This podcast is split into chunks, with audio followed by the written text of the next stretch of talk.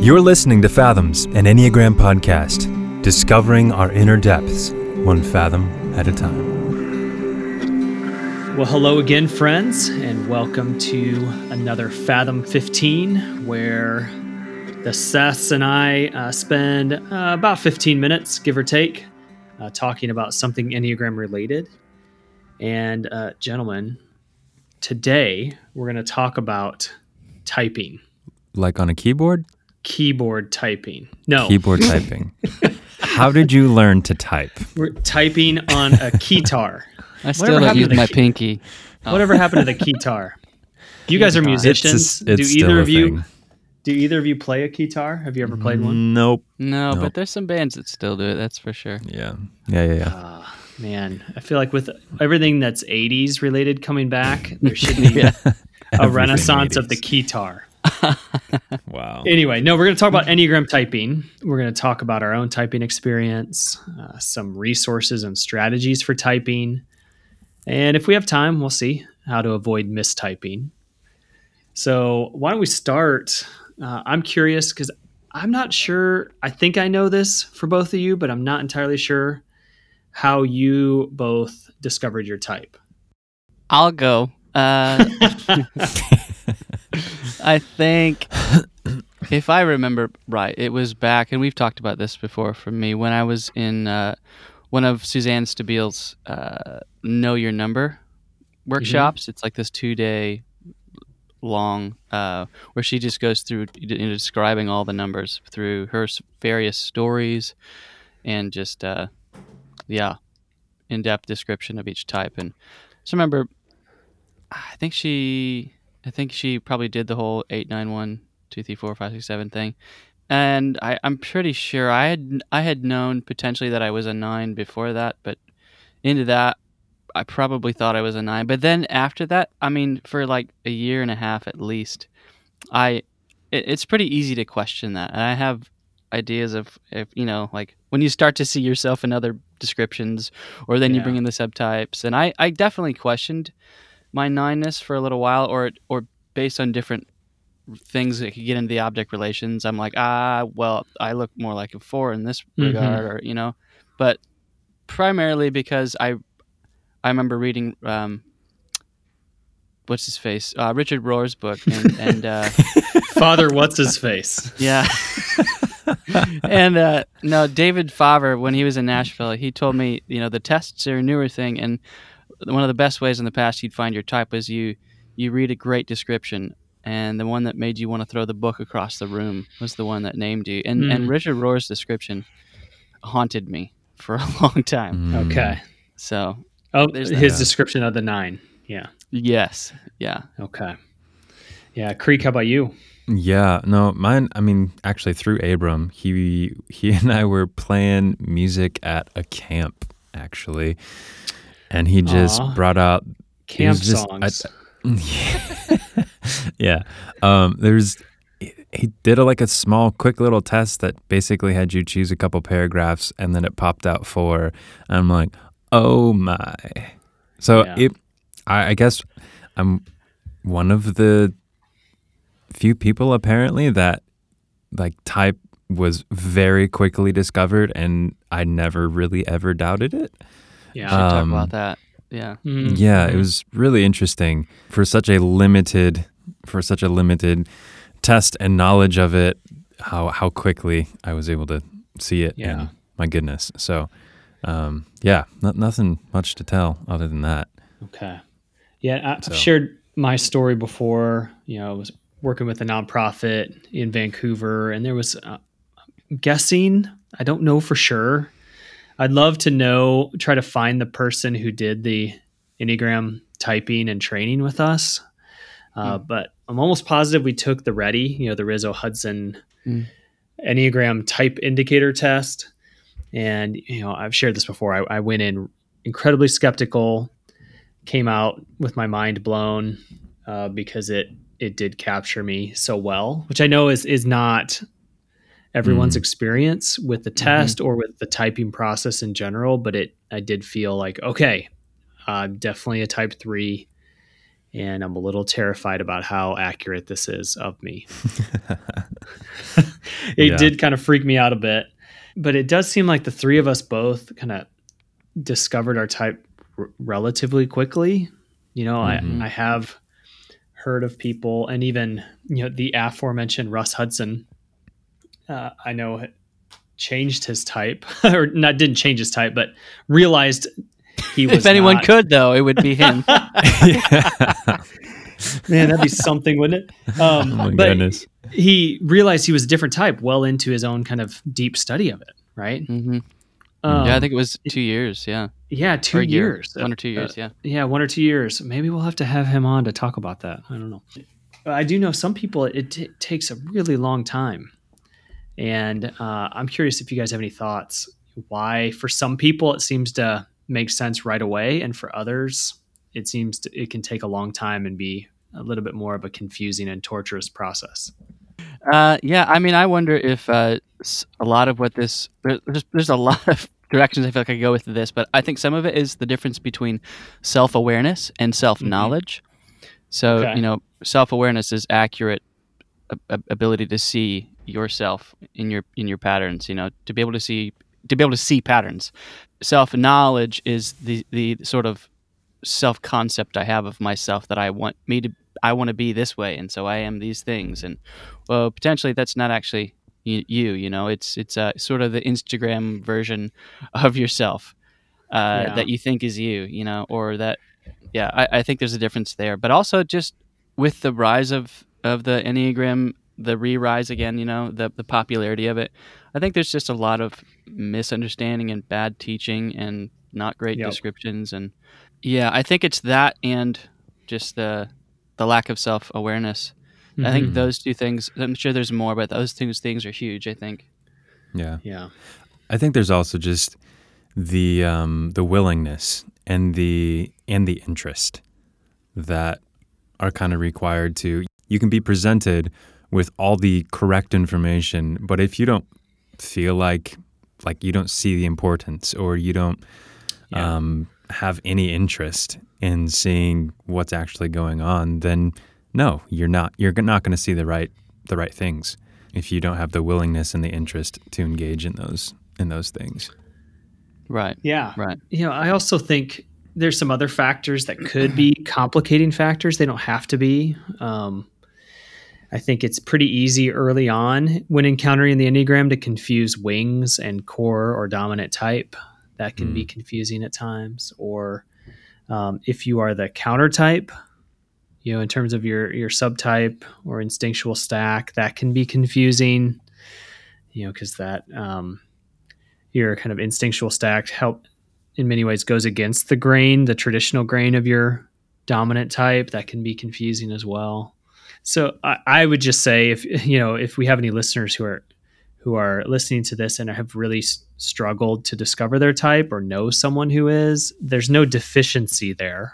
it, it, hmm in fact, struggling to discover a type is probably more of an honest journey than just Mm. what I think many people do, which is just picking the one they like the best or Right.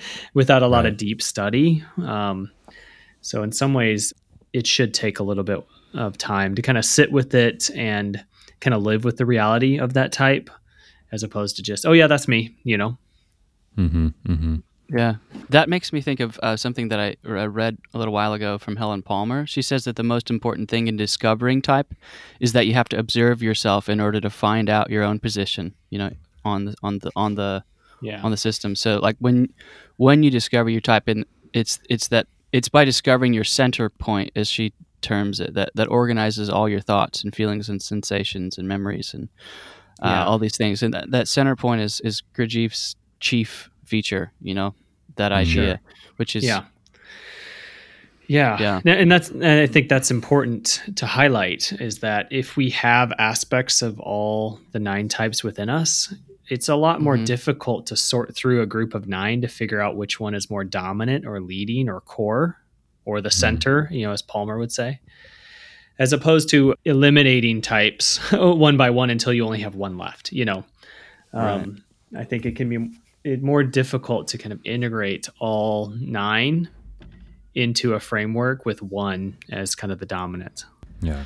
And I, I think, I mean, obviously we've talked about trait based language a lot, and it trait trait based language is really easy to understand, really easy to regurgitate, but motivational language is a lot harder to articulate and to um, get a felt sense within yourself on because because emotions are not something obvious Yeah. for some people. If you're not used to observing emotions and motivations and observing your thoughts, observing your patterns, then understanding, you have to almost build a skill, which is mindfulness, presence, all that stuff, before you're even able to actually listen to yourself and Yeah. see where things are showing up.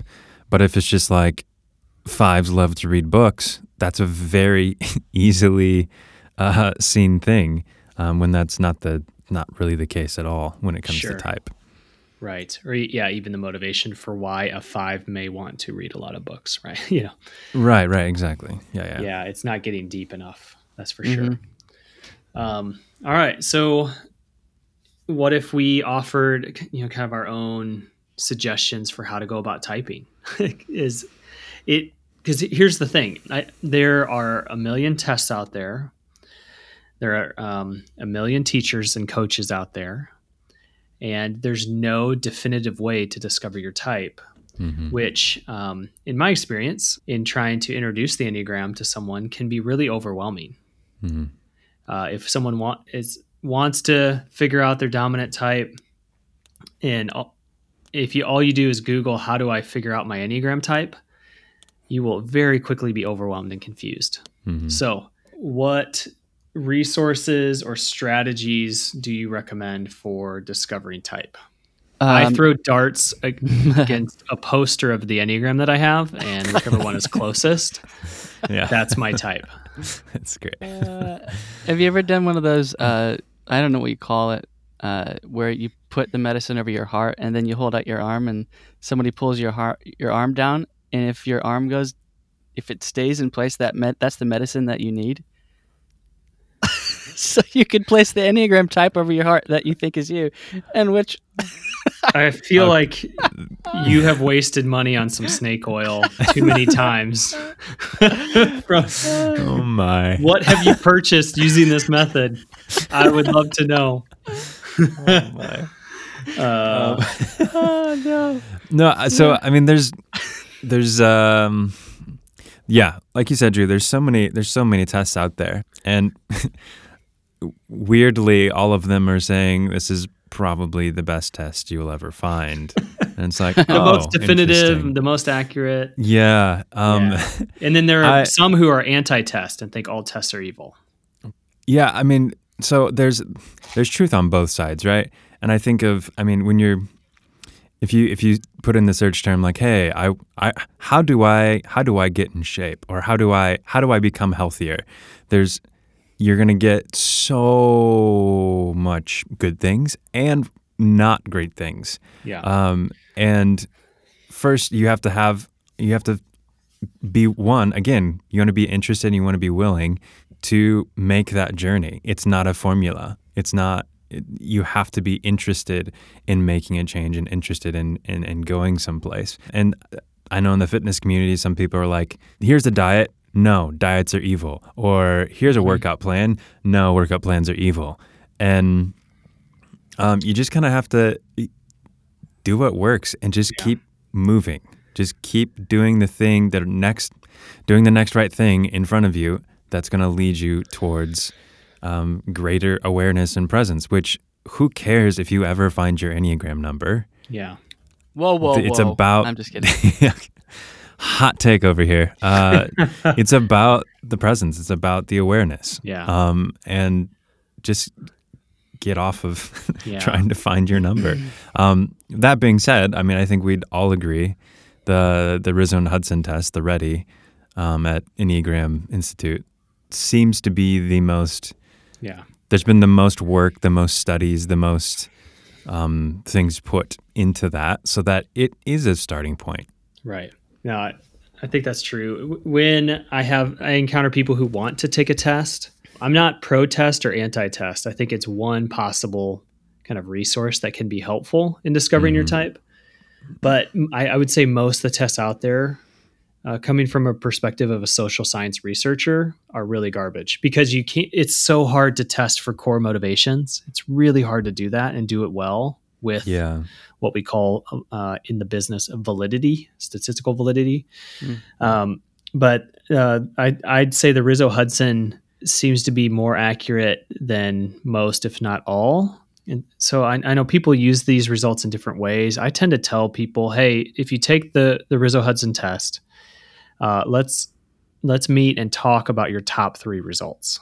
Mm-hmm. Let's look through those and try those on. Because um, sometimes, you know, the difference in like scoring between your first and your third result can be, you know, mm-hmm. two points. Mm-hmm. which really seems like splitting hairs, you know, when we're right. talking about something as important as your core personality right. type. So, right, and it and it at least gets you gets the person um, familiar with the language, familiar with yeah. what it's trying to do. So then you can start working with that language and working with those observations that they've made about themselves, That's true right. or not.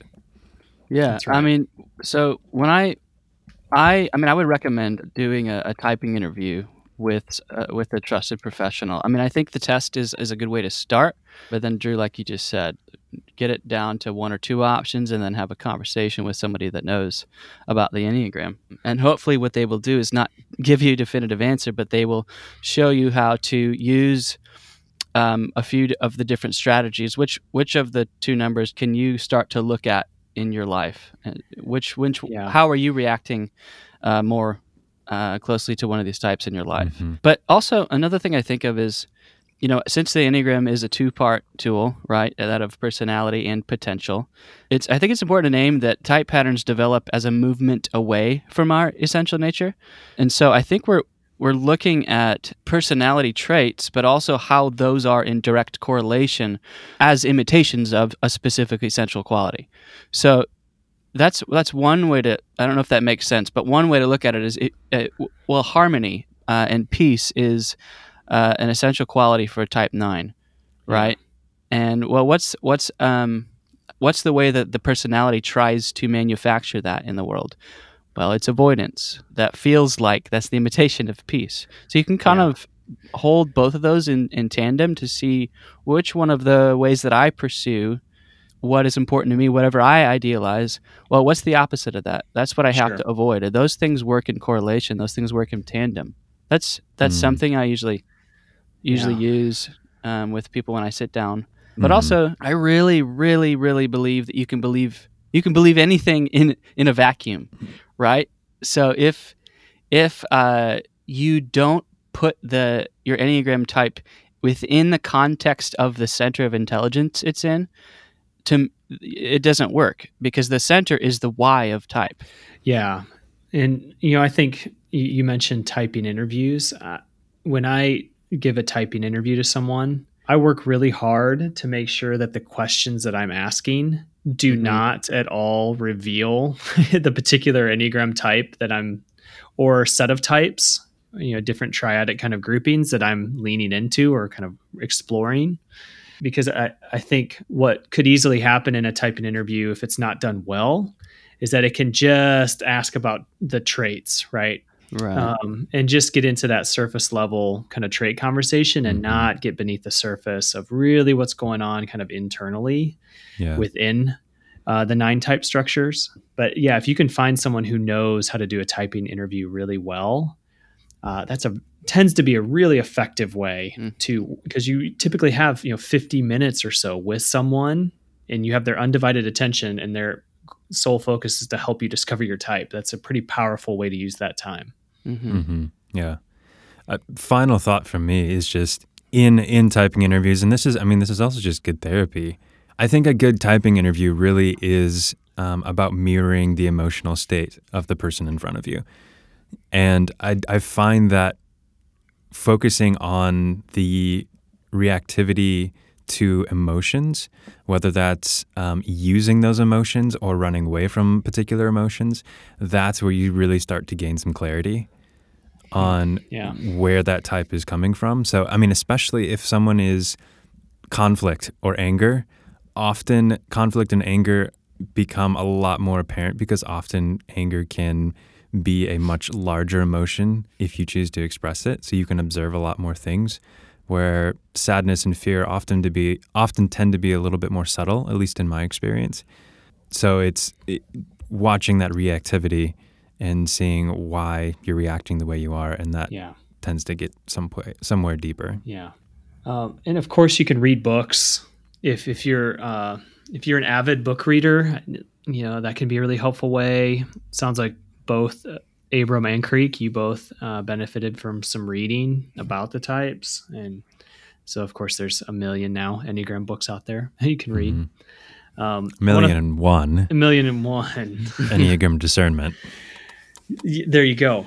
Um, uh, I, another kind of outside of the box idea that I sometimes offer to people, not as a definitive typing kind of discovery tool, but I do think it can be helpful, is listening to Sleeping at Last Enneagram songs and reading the lyrics while you do so.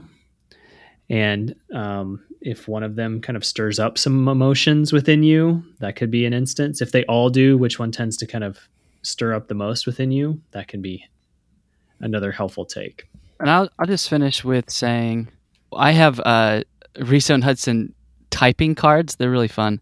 Uh, but one of the things that they say in the beginning of that, which I thought I've always thought was really helpful, is when you're asking somebody to go through this specific um, typing example, ask them to think through the lens of who you've been the majority of your life most of the time.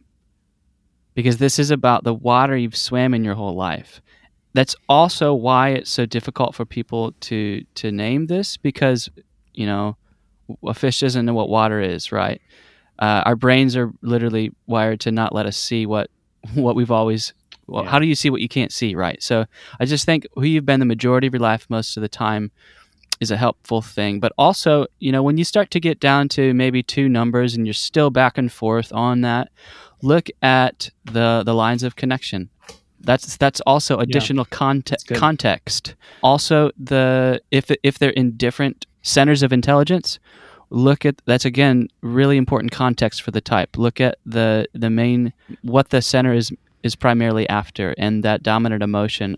But then also, um, finally, there's the- I, we've talked about this before, but like the four main triadic groupings, you can really start to narrow some stuff down when you look at things like then I'm back and forth between, let's say, for example, nine and four. Mm-hmm. Well, uh, one of the groupings is, is the Hornevian group, and we both withdraw. That makes sense. That's why I'm stuck there too. Um, well, you look at uh, the conflict resolution. Oh, uh, nines smooth things over and Right. want peace all the time, and fours that want intense emotion. That's not. Oh, that's very different. Right. So right. you start bringing in some of these other contexts for for the types, and it really starts to, I think, help out as well. All right, friends, go type thyself.